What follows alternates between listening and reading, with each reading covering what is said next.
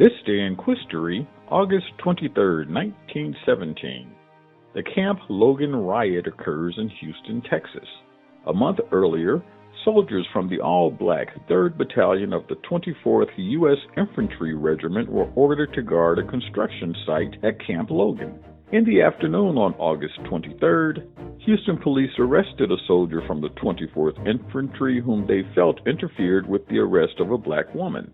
When Corporal Charles Baltimore went to inquire about the soldier's arrest, he was beaten, shot at, and thrown in jail.